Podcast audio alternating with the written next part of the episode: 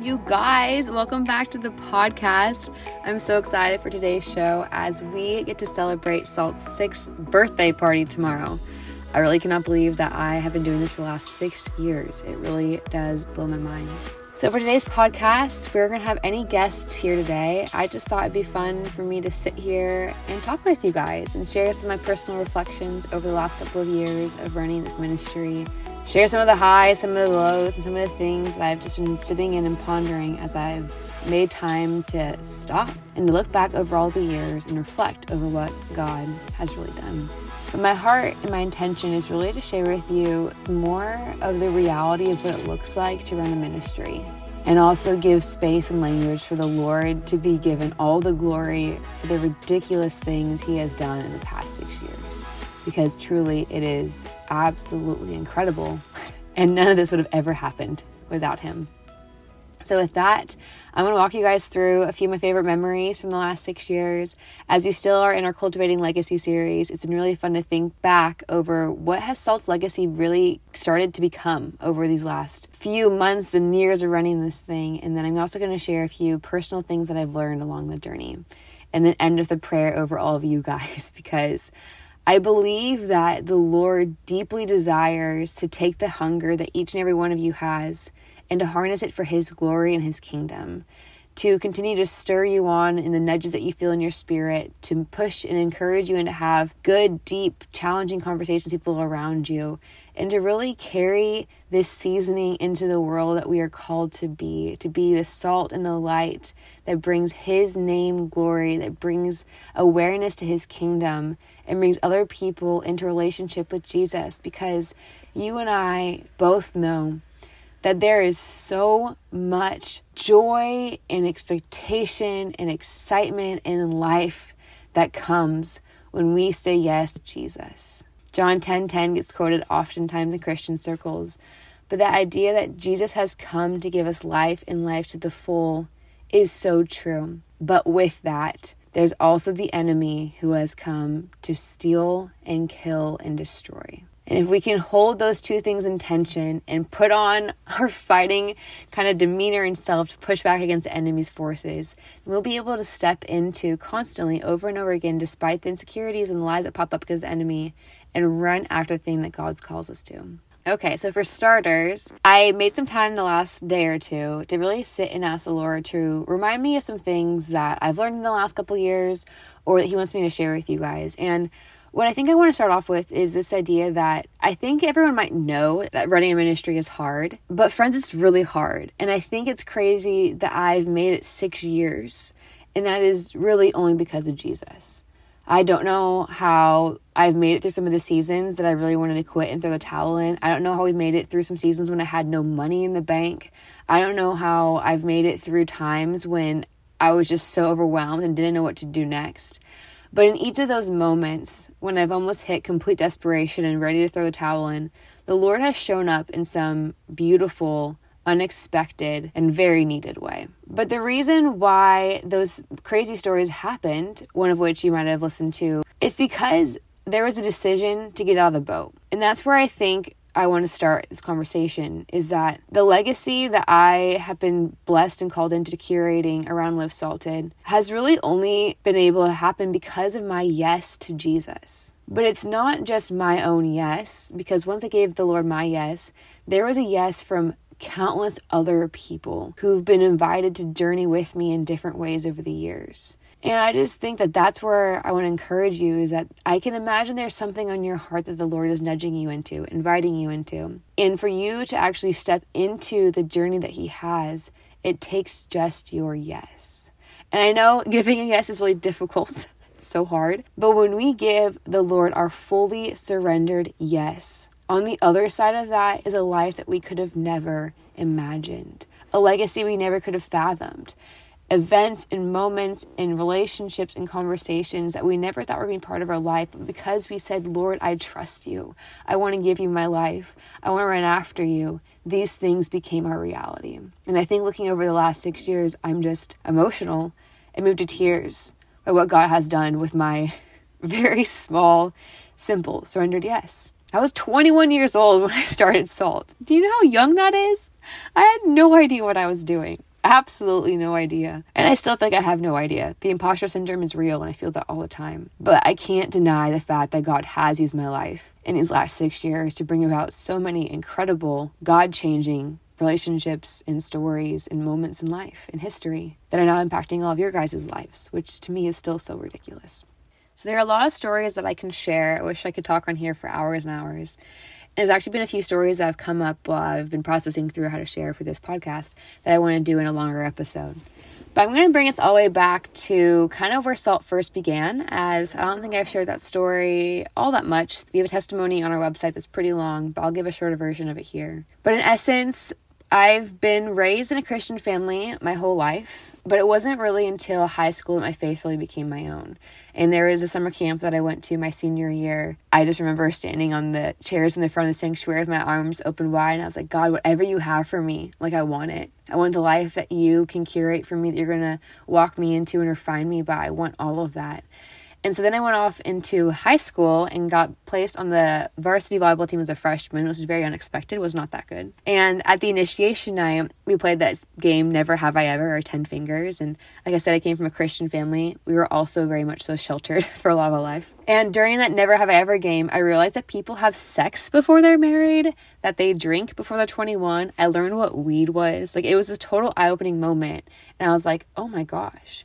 But being raised in the church, I had already looked up to all those older junior and senior girls and wished that I was like them because they were older than me, cooler than me. But something in my heart was like, do I need to be like them to fit in? Or could I actually be still this beautiful, loving Jesus follower and still be liked by people around me? And somehow in that 14 year old brain as a freshman in high school, Lord's like, yeah, Krista, you can actually be the same person I created you to be and be well liked and love me still. And that was kind of the beginning of this, I think, passion or call in my heart to make space to show other people that life with Jesus is not boring, that it is not some straight edge, simple, lame life that doing life with God is such an adventure and that it doesn't mean you have to be not liked either. that you can carry yourself in a way that does show Jesus the world around us and make others want kind of what we have, which is what Jesus has offered to us, which is true life. So fast forwarding to that story, I found myself at the end of senior year and I had chosen to not drink or get around with guys, which is that's not your story. No worries at all. The guys always on our own journeys and our own path. But for me, that's what I chose. I found myself going off to my freshman year of college and I was like, do I want to try the whole like boy drinking party thing? And I had a mentor luckily and she was like, Krista, if you were like the sports girl, the ASB girl, really well known for loving Jesus in high school,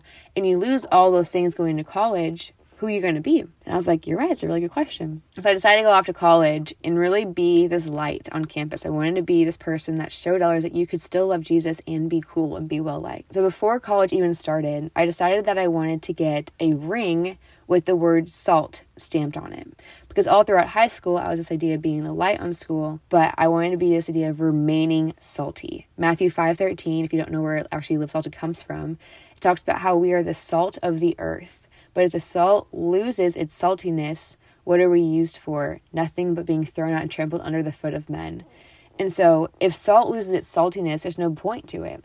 For me, going off to college, I didn't want to lose my saltiness. So, I made this ring that said the word salt on it as a way to remind myself that there actually is a call to be different than the world around me, to stand out and be asked questions like why I don't drink and be kind of, yeah, engage in conversation on what it is that I believe. So I went up to college believing that and wanting to do that. And I had so much fun. I loved my year at college at Chapman, but it was hard. For some reason, down at Chapman, there wasn't really any Christian events and Christian clubs happening at that time. So I felt super alone in my faith. And I would turn to like online spaces to find resources to encourage me in running after Jesus.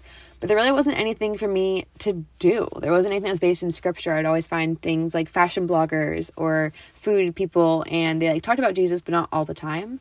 And I wanted a space that could be rooted just purely in scripture and running after that. So there was this one night when I was in a sorority and I had kind of wanted to drink for this sorority function, and I was staying in a triple dorm at that time. And so oftentimes during that freshman year, I would kind of sneak away to the top of a parking structure and go up there and pray and just be alone with Jesus. It was a beautiful parking parking structure overlooked Olive Orange and the sun was setting and it was just beautiful. And I got up there one day to pray for this event and you guys, I was like pretty convinced I was going to drink. I really wanted to have fun in that way and explore a new kind of space of college. But I got up there. This is one of my favorite stories today. And no joke, friends, there was a salt shaker sitting in the corner of the parking structure, just randomly there. What are the odds? It's so random. And I actually I shared this story at a conference one time when someone shouted out from the stage or from the crowd, like, it probably was for a tequila shot. And honestly, it probably was. But the Lord used that salt shaker as a way to remind me that there is actually a purpose behind me choosing to stand out and be different than the world around me. And so that's kind of the early, early on beginnings of where salt came from the idea of wanting to be different than the world's and wanting to find a community of other believers who really wanted to pursue after Jesus. And then the Lord's nudge of like, hey, here's a salt shaker. Like, actually stay true to who I am. Fast forward through a number of years, there's a really beautiful story in there involving a ministry named Delight Ministries. They are incredible. If you're a college student, check them out. They're absolutely amazing. Starting a Delight at Chapman and seeing 40 girls coming to this meeting every Monday night and then getting a chance to go over to New Zealand and meeting a group of friends over there who also were very hungry for community. In my heart, I was like, okay, Lord, I have a desire for community. There's girls in my school have a desire for community. And now there's girls over in New Zealand who desire for community based in scripture. What are you doing here in my heart? My senior year of college, I was like, you know what? We should do something about this. So Delight had grown to about three or four ministries in Southern California. So we should get together and like bring over the founders, Mackenzie and Mackenzie, and like have a fun little like group conference event. But that idea didn't fully actualize for a number of different reasons but the idea of gathering together couldn't leave my mind. We decided to do something about it. And so on February 1st, 2016, six years ago, when, when this podcast comes out, basically, we decided to launch a blog and we decided to put together a conference.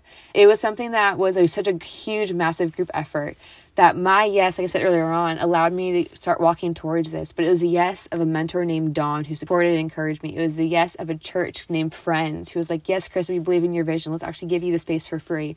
It was a yes of all my friends who were like, I think you're kind of crazy, but I like what you're talking about. Let's do this together. It was a yes of a worship band coming together, of which Kendall Hill, one of our dearest friends, was backup singer for it. All of these yeses that came around my bigger, like surrendered yes allowed this event to actualize. From then, we've been doing conferences ever since.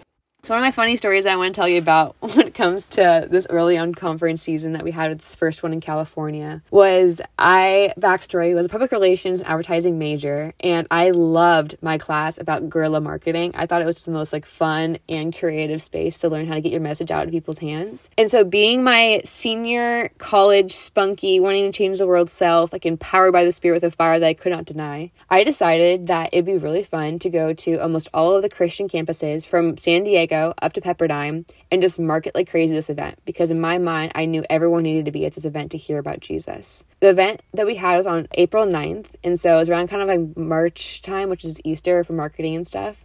And so I decided to buy 2,000 blue Easter eggs, and then I stuffed all of them with the help of my friends to put coupon codes inside of them.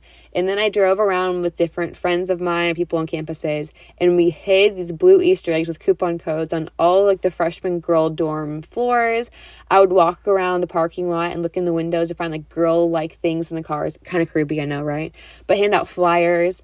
And I just worked my butt off because I just knew that the people out there needed to know they were not alone in their faith and that God wanted to meet them at this event. Friends, only two and a half months after we launched this website, of which we definitely faked that we were bigger than we were with good graphics and a website, and I learned all that on the spot. But 300 individual women came to that conference that first year in Orange, California, which is still to me mind blowing. People invested like $35 to come from nine to five, and what happened in that space was just beautiful, like absolutely insane. The women's voices who came to speak, people who shared during our declaration time, the fun merchandise we made, the people's yes to volunteer. Something that is truly only possible because of Jesus.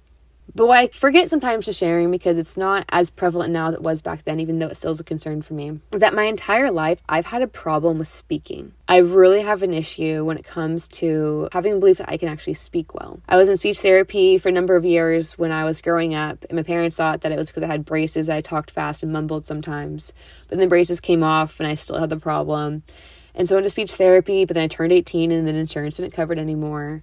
But it's not this thing that was just kind of an issue. It's a really, really big issue. Like to the point where I got too nervous to order at a drive through window because I was scared of my words sounding not like legible to the person behind the little speaker. Or I couldn't order at a restaurant for the same reason.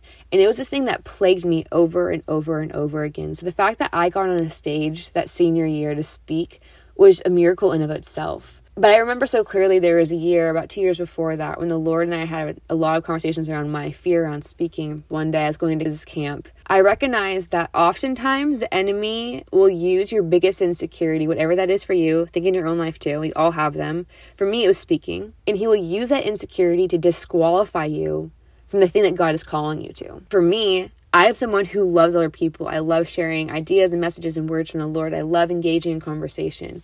So the enemy can tempt me to think that I cannot speak well, or that my voice sounds stupid, or that I mutter my words and I'm not a perfect, eloquent communicator, which is true. I'm definitely not. As you probably heard me on podcasts before, I do speak fast at times and I'm working through it still. But if the enemy can make me question all of those things about who I am, I will not be able to fully step into what God has for me. And that's where I think I got pissed. being someone who loves the spirit and loves Jesus and wants people to know who Jesus is, when I recognized that it was actually the enemy's tactic to get me to shut up and be fearful around speaking, I was like, not anymore. I'm going up there and I'm speaking and I'm sharing. So that conviction of like that belief has definitely gotten stronger and stronger over the years. There has still been a number of times when I have gotten so nervous to speak on a stage, and I will definitely be nervous when I talk on a stage a week from today. But there's just a different sort of conviction behind knowing God is with me when He's calling us deeper waters. And so I don't know what that is for you, and I actually want you to think about this right now. But whatever that insecurity is in your own life that you feel like holds you back from being your true, honest, full, free self in group situations, in your own life when you're alone, I want you to look past that insecurity and think if I were to actually walk through this and find freedom from it, what would God be able to do with me through this newfound freedom? And then I want you to get feisty because the enemy wants you to stay where you are. But I want you to get feisty and figure out what it's going to take for you to step past that insecurity and go after the thing that God has for you. Because for me, if I look back over the years, if I was too scared to speak on a stage, if I was too scared to lead a group conversation, if I was too scared to lead a team meeting, all because of the enemy's schemes and the lies, none of this would be a thing. Salt would literally be non existent. And I think that's actually one of the reasons why I started Salt. Like, I had friends who had insecurities in their own life or didn't really know who they were or didn't know what their passions were. All the things the enemy was trying to distract them with that have now identified those passions those identities those things in their life that they want to run after. And they are doing things for the kingdom and their communities in their own lives they would have never imagined. And so for those of you who are listening it's the same thing for you I know there is something that God is wanting to birth through you, to seed inside of you as a passion that you need to cultivate and steward and let be seen, like released into the world. But it takes that stewarding, it takes pushing past enemies' lies and distractions and, and insecurities and fear to step into that space. And so I just want to encourage you with that because it's just such a good word. I need to hear it this morning too.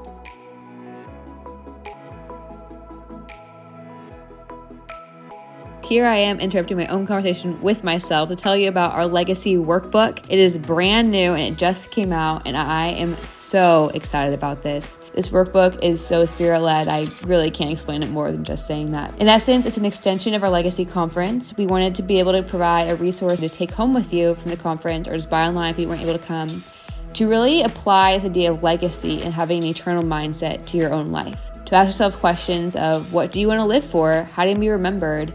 And actually giving you steps to figure out those answers.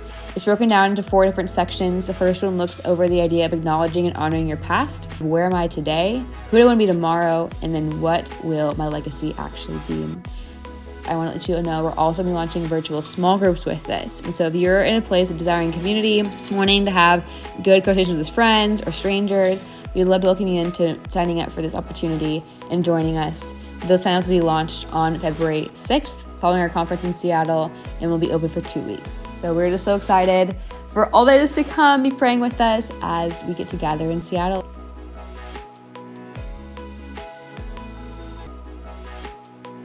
So that's kind of the background story of the first beginning part of Live Salted with the salt shaker, my ring, the first conference. Right after that first conference happened, to be honest, I fell flat on my face. Everything in me was about April 9th, that conference day.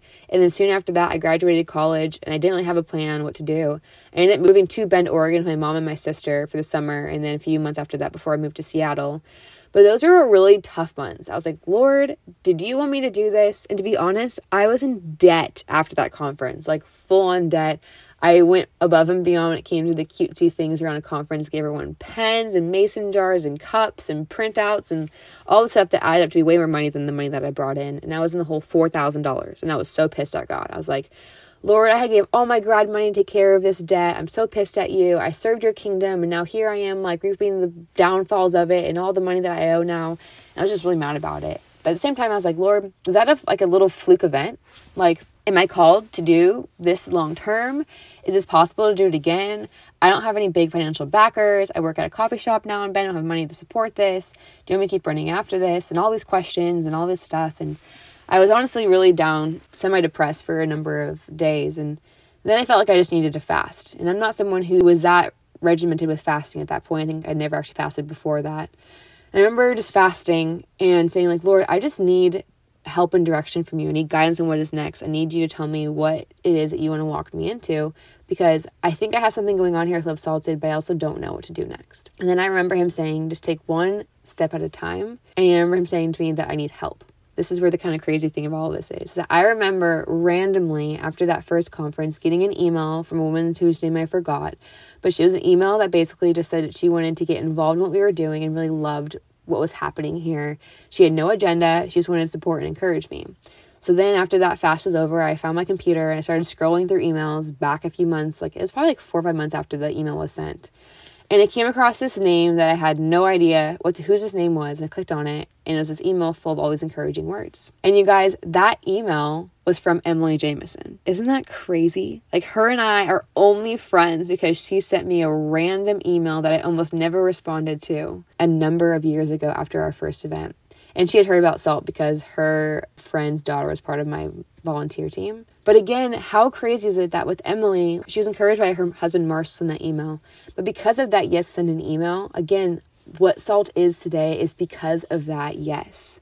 And I just think it's so crazy looking back over all the years of all the things that people have said yes to and how it plays into the grander story at play. Being obedient what God's inviting us into is just so cool. After that first event, I reached out to Emily, her and I got on the phone and and we started talking about the ministry and her heart and my heart and just realized that we were very kindred spirits and fast friends. And then from then, we launched a Bible 101 series that first summer that I was in Bend and kind of just seen SALT evolve ever since then. So I'll fast forward through a few of the next parts because there's so many things I could talk about because there's so many crazy stories. But from that time, I had a friends named Emma and Ann who came alongside me in Bend and were just total answers to prayer. I met them at my job that I was working at, Jackson's Corner, great restaurant, by the way.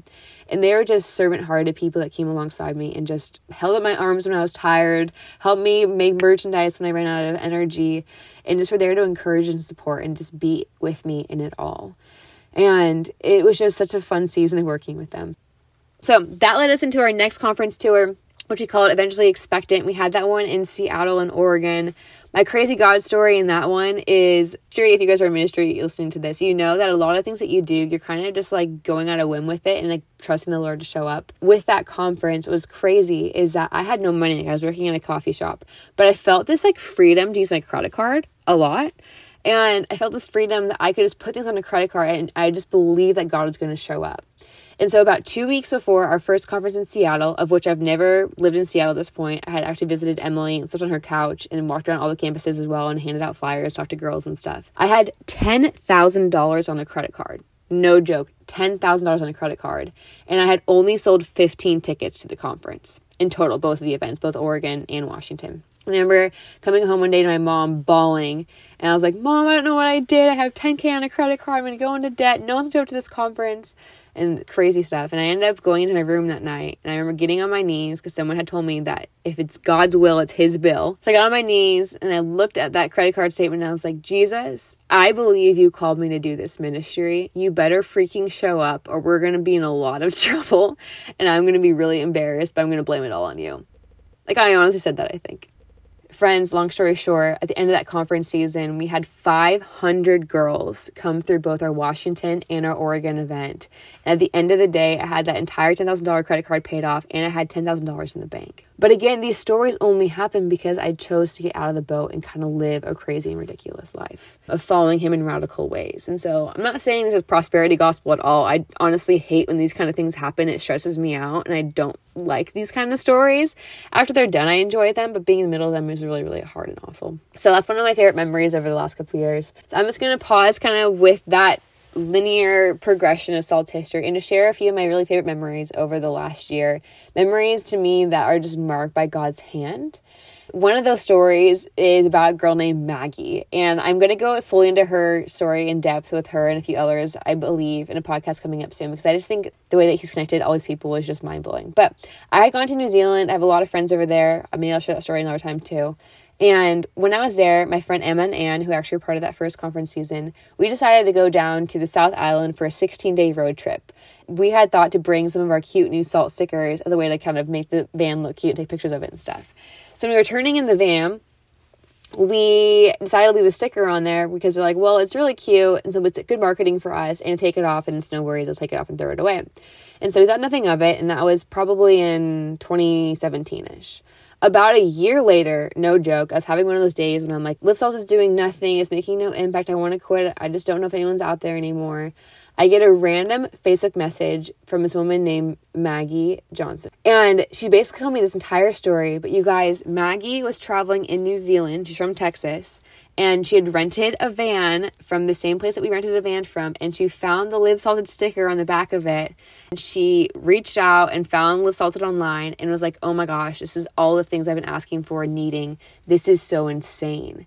I remember when maggie reached out to me i was like god what are the chances that this random idea that we had to put on a sticker on a van to have it be marketing for us actually comes around full circle and someone really does find the sticker from that and then our ministry and so that was about probably two years ago at this point.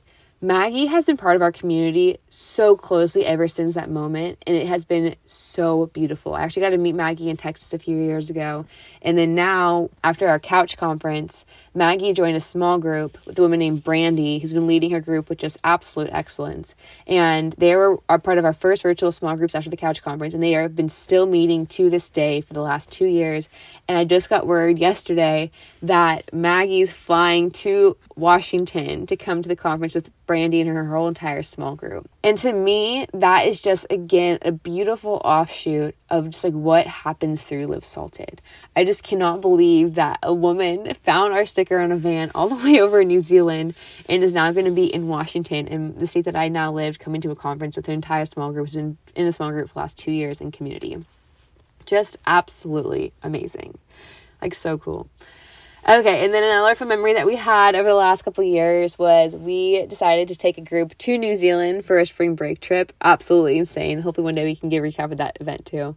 But we took 14 girls over to the top part of the North Island and then road trip down all the way to Wellington, where we held a conference for about 80 women, ages 18 to 80, but more so in the later season of life spectrum of that.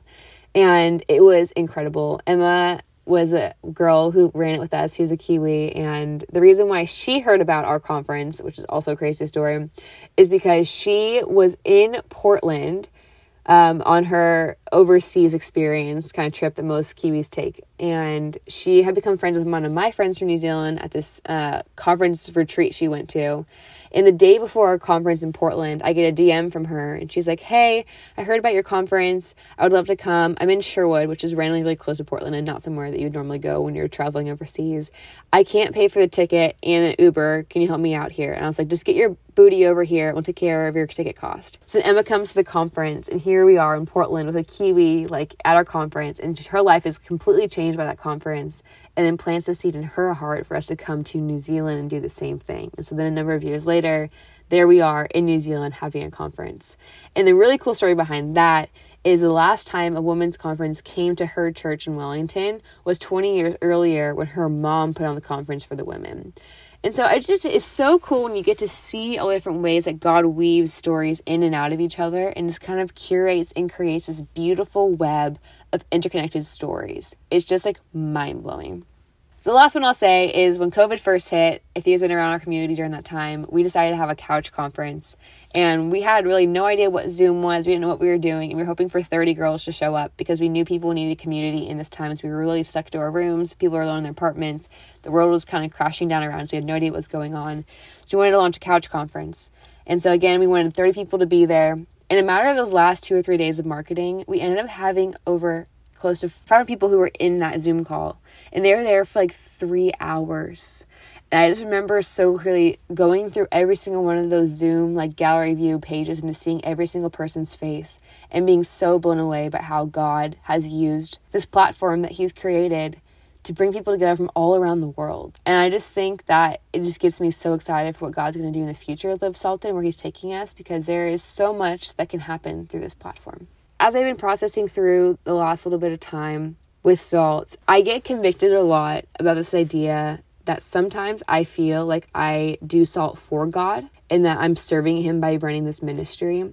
But I'm constantly reminded by my board, as they are amazing humans, that God doesn't need me to run Live Salted to make His kingdom known. God doesn't need this platform to create spaces that are online or in person. He doesn't need me to write my Bible studies. He doesn't need me to write Instagram posts or get on the stories. But God wants to partner with me to help other people understand more about who he is, but he doesn't need me. And I think over the years, that's where I've been really challenged and refined because over the years, my intimacy with Jesus has grown because he's invited me in to run Live Salted. And there's been seasons of my life when I've been striving and trying to carry the weight of this ministry and I feel like I'm dying because I probably am. But then when my mind shifts and it's like, hey, Krista, remember God's the one carrying this thing, not you. I'm then able to rest and relax and find myself just shocked and amazed by the God stories that he brings across my life.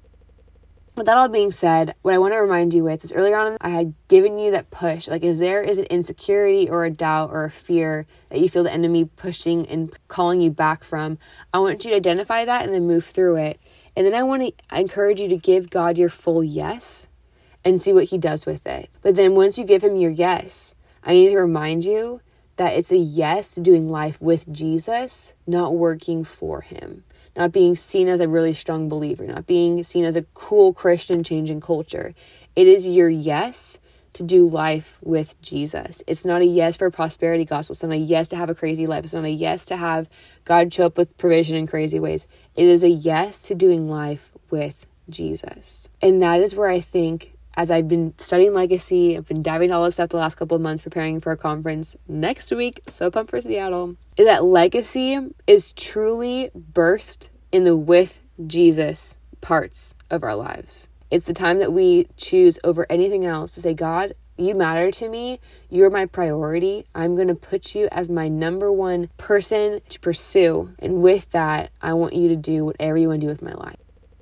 Another lesson that I've learned a lot in the last couple of years is that Jesus cares about our sanctification so much. And at times that really sucks because Jesus wants us to always be growing, always be maturing, always be learning more about him and his character. And so when we go through hard seasons, when we go through the good ones, there is always something that he is trying to teach us, morph in us, refine out of us to make us more into his image. And that is the invitation to a life with Jesus. It's a life where we get to trust that we're not in control, that we can give God the reins, and that if we just continue to surrender to Him, He will walk us into a life that is more ridiculous and refining and challenging and beautiful than we ever could have imagined.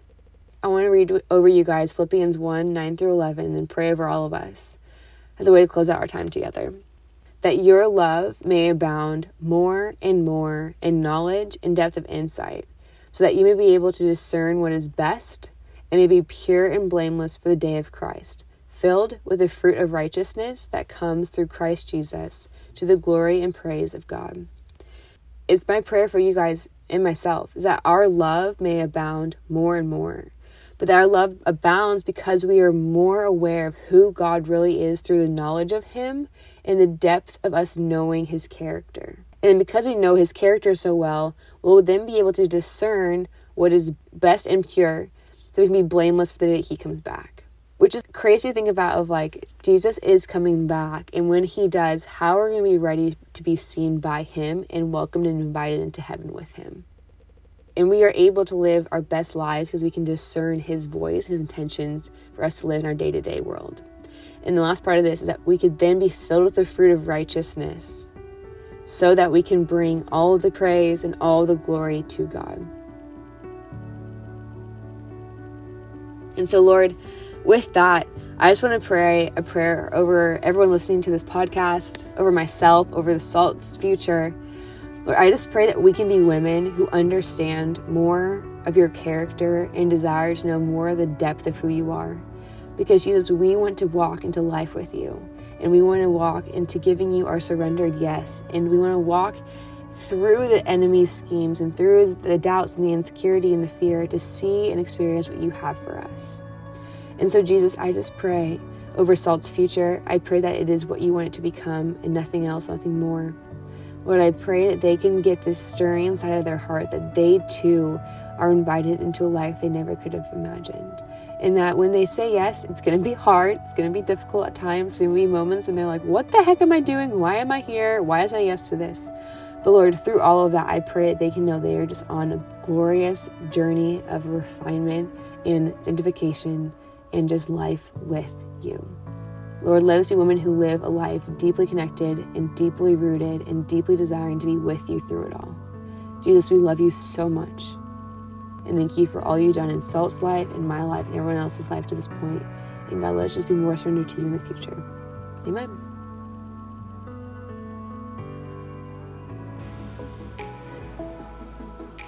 You guys, thank you again. That was my first time just talking into my phone, and I hope you all enjoyed it. And I really hope that you were able to see God's faithfulness. And also, I hope to see you guys on Saturday at our conference because I'm freaking pumped. We'll be back here with a little bit of a recap from the conference the following week. And we are just so pumped for all God's doing through Salt. Thanks for celebrating us and show us some love either in the comments below or on our Instagram feed. We'd love to hear how Salt impacted your life.